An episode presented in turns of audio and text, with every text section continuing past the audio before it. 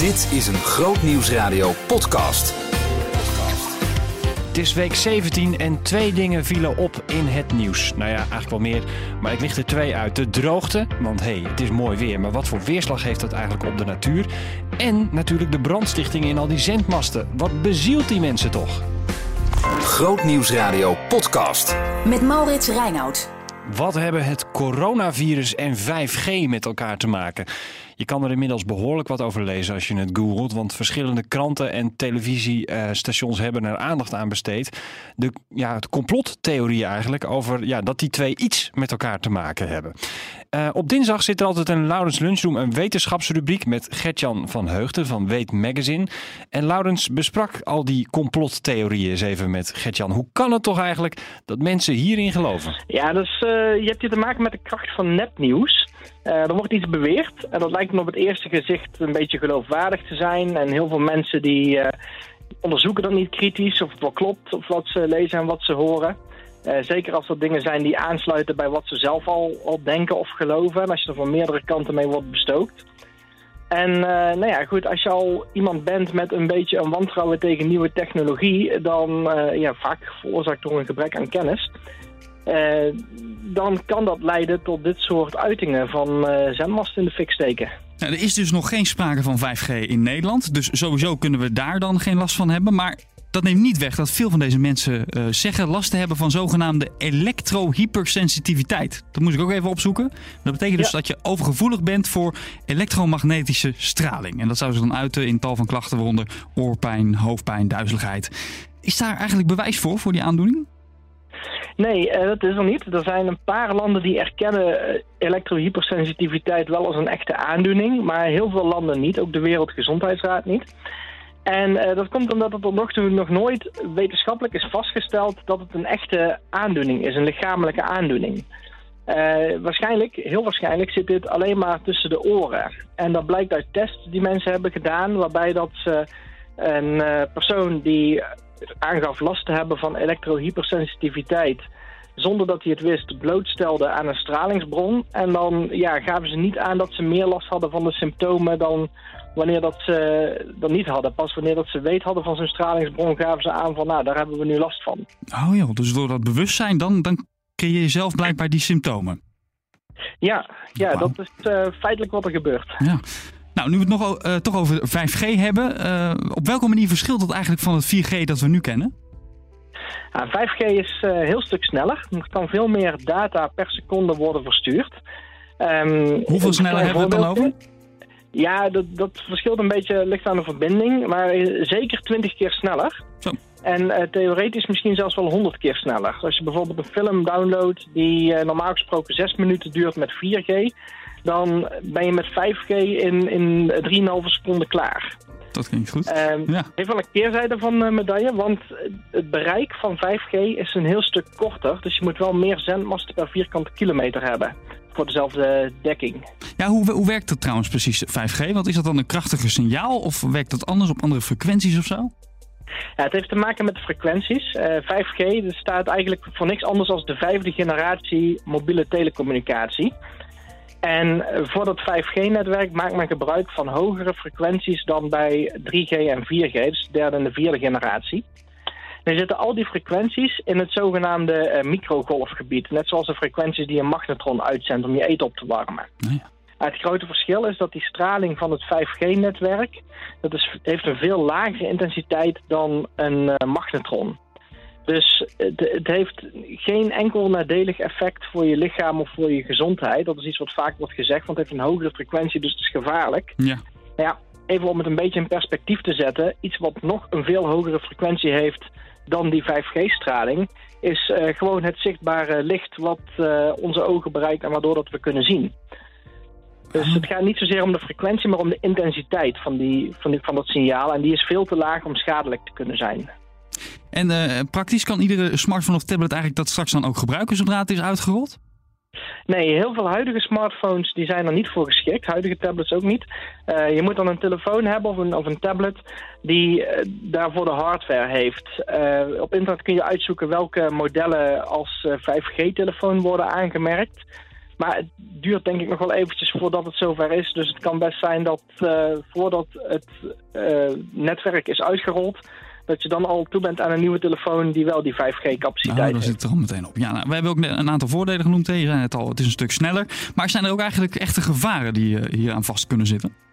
Ja, er zijn wel echt reële gevaren. Want met dat 5G-netwerk kunnen veel meer apparaten verbonden zijn met het internet. Hè. Dat is waar men nu een beetje naartoe wil gaan werken. Het zogenaamde internet der dingen. Heel veel slimme apparaten die allemaal met elkaar kunnen communiceren. En hoe meer dat er wordt gecommuniceerd van die apparaten met elkaar, hoe meer gegevens dat er ook ja, onbeveiligd worden verzonden. En uh, dat is gevoelig voor hackers. En er zijn al voorbeelden van mensen die met een paar eenvoudige trucs een uh, zogenaamd smart lock weten te activeren. Waardoor dat ze op afstand je huis kunnen openmaken en dat je gewoon nou, naar binnen kunt lopen. Ja, nee, dat is inderdaad wel uh, iets om uh, bij stil te staan. Um, ja, je, zei net al even, het kan nog even duren voordat het uitgerold wordt. Is er al iets uh, ja, specifiek te zeggen over wanneer 5G wordt uitgerold in ons land? Nou, dat zou de komende jaren moeten gaan gebeuren. Het plan was om dit jaar in elk geval in Amsterdam een gedeeltelijke 5G-dekking te hebben. En dan in 2025 zouden de meeste grote Europese steden en wegen ja, een 5G-dekking eh, moeten hebben. Uh, ik heb alleen niet kunnen vinden of dat het nu door de hele coronacrisis nog wat wordt vertraagd of niet. Maar dat sluit je niet uit? Sluit ik niet uit, nee. nee, dus nee, dat nog even afwachten. Dat gaan we in de gaten houden. Nou, we hebben dus eh, deze complottheorie besproken. Uh, de link tussen het coronavirus en de uitrol van 5G. maar er zijn eigenlijk meer van deze complottheorieën die nu de ronde doen in ons land ja, in het kader van, de, van het virus. Ja, het is uh, eigenlijk heel interessant om die complottheorieën eens nuchter te bekijken. Hè. Uh, er zijn best veel complottheorieën en het lijkt wel een, een, trend te zijn van hoe groter de crisis, hoe sneller men naar complotten reikt. Um, eentje die ik vaak hoor is dat het coronavirus een, een, door mensen gemaakt virus is in een laboratorium. En dat is dan al dan niet ontsnapt of doelbewust vrijgelaten. Uh, nou, daar klopt niks van. Onderzoek naar de genetische code die geeft aan van... hey, dit is gewoon een, een vleermuisvirus, een natuurlijk voorkomend vleermuisvirus dat door mutaties uh, schadelijk is geworden voor de mens. En een andere die ik ook wel leuk vond, die ik veel tegenkwam, is dat uh, de overheden dat die deze situatie nu met het hele virus aangrijpen om de gewone burger van allerlei vrijheden te beroven. Um, ze zeggen dan bijvoorbeeld dat er uh, zijn maar heel weinig mensen die doodgaan aan het virus. Dat zijn vooral de ouderen die toch al een lage levensverwachting hebben. En wat ze er niet bij zeggen is dat juist door die maatregelen de druk op de zorg en op de intensive care wordt verlicht, zodat mensen de tijd hebben om te genezen en dat er minder mensen tegelijkertijd in het ziekenhuis liggen. Als je nu die maatregelen niet zou hebben, dan zouden er veel meer mensen uh, onnodig komen te overlijden aan het virus. En dan zouden diezelfde complotmensen waarschijnlijk alsnog de overheid hebben gewantrouwd omdat ze niet genoeg maatregelen nemen om het virus te beperken. Ja. Dus ja, eigenlijk kun je het als overheid nooit goed doen in de ogen van deze complotdenkers. Nee, precies. Nou, we hebben even wat uh, waarheden van de leugens uh, onderscheiden vandaag. Mooi. Gertjan van Heugden, wetenschapsredacteur van Weet Magazine, dankjewel weer.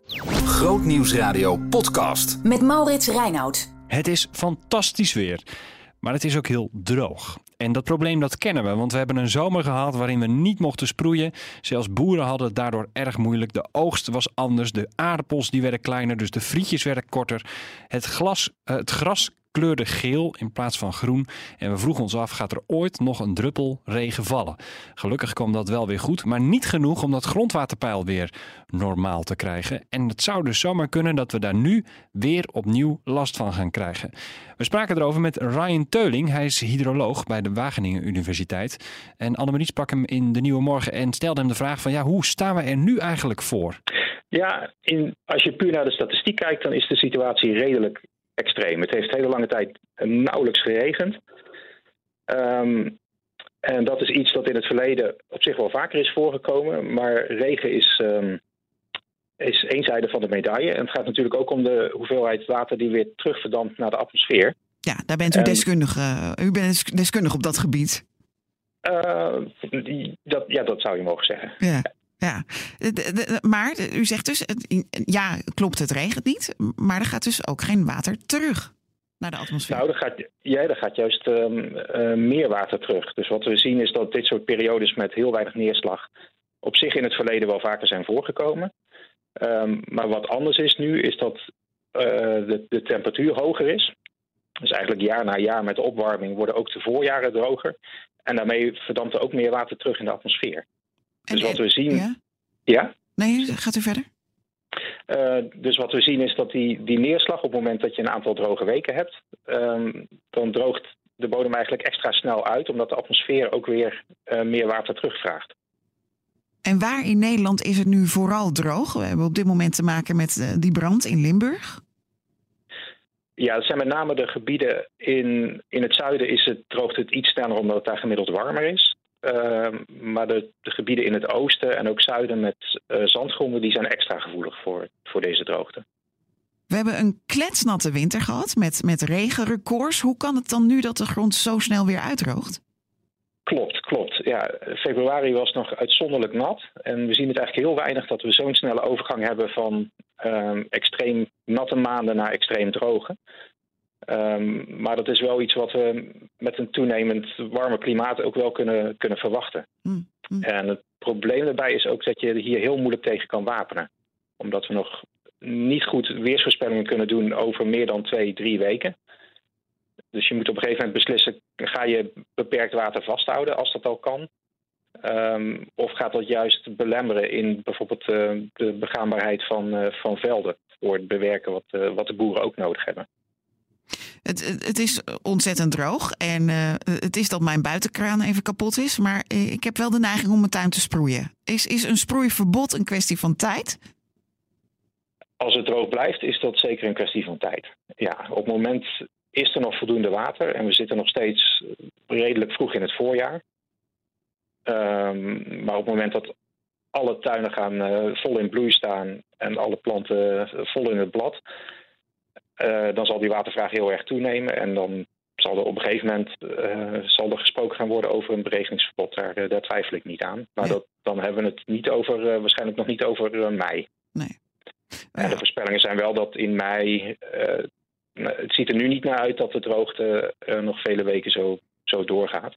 Oké, dus in mei komt er waarschijnlijk slash hopelijk regen. Hoeveel regen is er dan nodig om deze droogte te herstellen? Ja, dat is toch behoorlijk veel. Als je kijkt naar wat het, het KNMI berekent vanaf 1 april, dan komen we nu zo'n 70 mm tekort ten opzichte van een normaal jaar. Ehm, maar in sommige gebieden, en als je een andere berekeningsmethode aanhoudt, dan zal dat ook wel in de, in, naar de 100 mm kunnen gaan. En hoe waarschijnlijk Dat- is het dat dat gaat vallen? Dat halen, hebben we niet zomaar ingehaald. Nee, Ja. daar hebben we een, een- nu al een vrij natte zomer voor nodig. Ehm, d- Ik hoor u zeggen eh, normaal. De neerslag wordt vaak gemeten met normaal voor deze tijd. Maar moeten we ons normaal niet gewoon aanpassen? Ja, in zekere zin wel. Nou zijn er in neerslag nog niet heel grote veranderingen in, in gemiddelde neerslag. Maar de veranderingen die we zien en ook die voorspeld zijn, die zitten er meer in de variaties. Dus wat we gaan zien is vaker dit soort droge perioden. Maar op het moment dat we een heel natte periode hebben, dan zal die ook veel natter zijn dan gemiddeld. Dus eh, het is niet zozeer de nieuwe normaal waar we ons op moeten aanpassen, maar de nieuwe mate van variatie. Oké. En, en wat is daarbij eh, de grootste uitdaging voor de komende tijd? Hoe kunnen we die aanpakken? Ehm, ik denk de grootste uitdaging is om toch om te gaan met, met die variatie. En dat zal bijvoorbeeld zitten in de keuze van, van gewassen, die daar misschien beter tegen bestand zijn dan eh, die we op dit moment gebruiken. Dus ik zie met name voor de boeren heel grote uitdagingen. Ja, ja dat is een gesprek op zich. En, en voor mijn tuin betekent dat eh, palmbomen planten bijvoorbeeld? Dat, eh, dat, zou, ja, dat zou kunnen. Eh, ik denk inderdaad voor de tuin dat we ook op zoek moeten op lange termijn naar, naar planten die, die minder beregening nodig hebben. Mark my words, we krijgen cactussen eh, ooit op een dag hoor, hier in Nederland in onze tuin. Want als het zo lekker droog is, ja, dan eh, gaat de cactus best wel lekker. Ik heb een cactus ooit in Italië gezien. Daar kan, daar kan dus een, een, een stukje van afvallen, als het ware van een blad. En dat gaat dan op gewoon steen, kan dat zomaar weer verder groeien. Het is ongelooflijk. Die plant is zo, in het Engels zeggen, zou- zouden ze zeggen, resilient. Uh, ik heb zoiets nog nooit uh, eerder in mijn leven gezien. Dus wie weet hebben we dat straks ook in de achtertuin staan. Minder water en toch een beetje aankleding. Um, leuk dat je luistert naar uh, de podcast van Groot Nieuws Radio. Elke week kan je, kan je hem krijgen automatisch. Dan moet je je even abonneren op ons kanaal Groot Nieuws Radio. Dat kan je doen via Spotify, iTunes of Soundcloud. Je kunt natuurlijk ook op onze website terecht voor al onze podcasts. Um, aanstaande maandag is het Koningsdag, 27 april. Een andere dag dan normaal gesproken. Maar wij zijn er gewoon met muziek van Oranje. Alleen maar Nederlandse artiesten. Um, en dat is om hun een hart onder de riem te steken. Want zij hebben het lastig in deze tijd. Geen concerten. Um, geen optredens, dus minder inkomsten.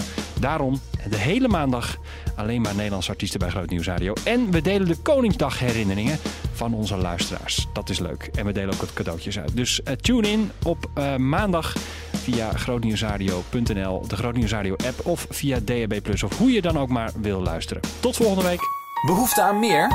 Grootnieuwsradio.nl slash podcast.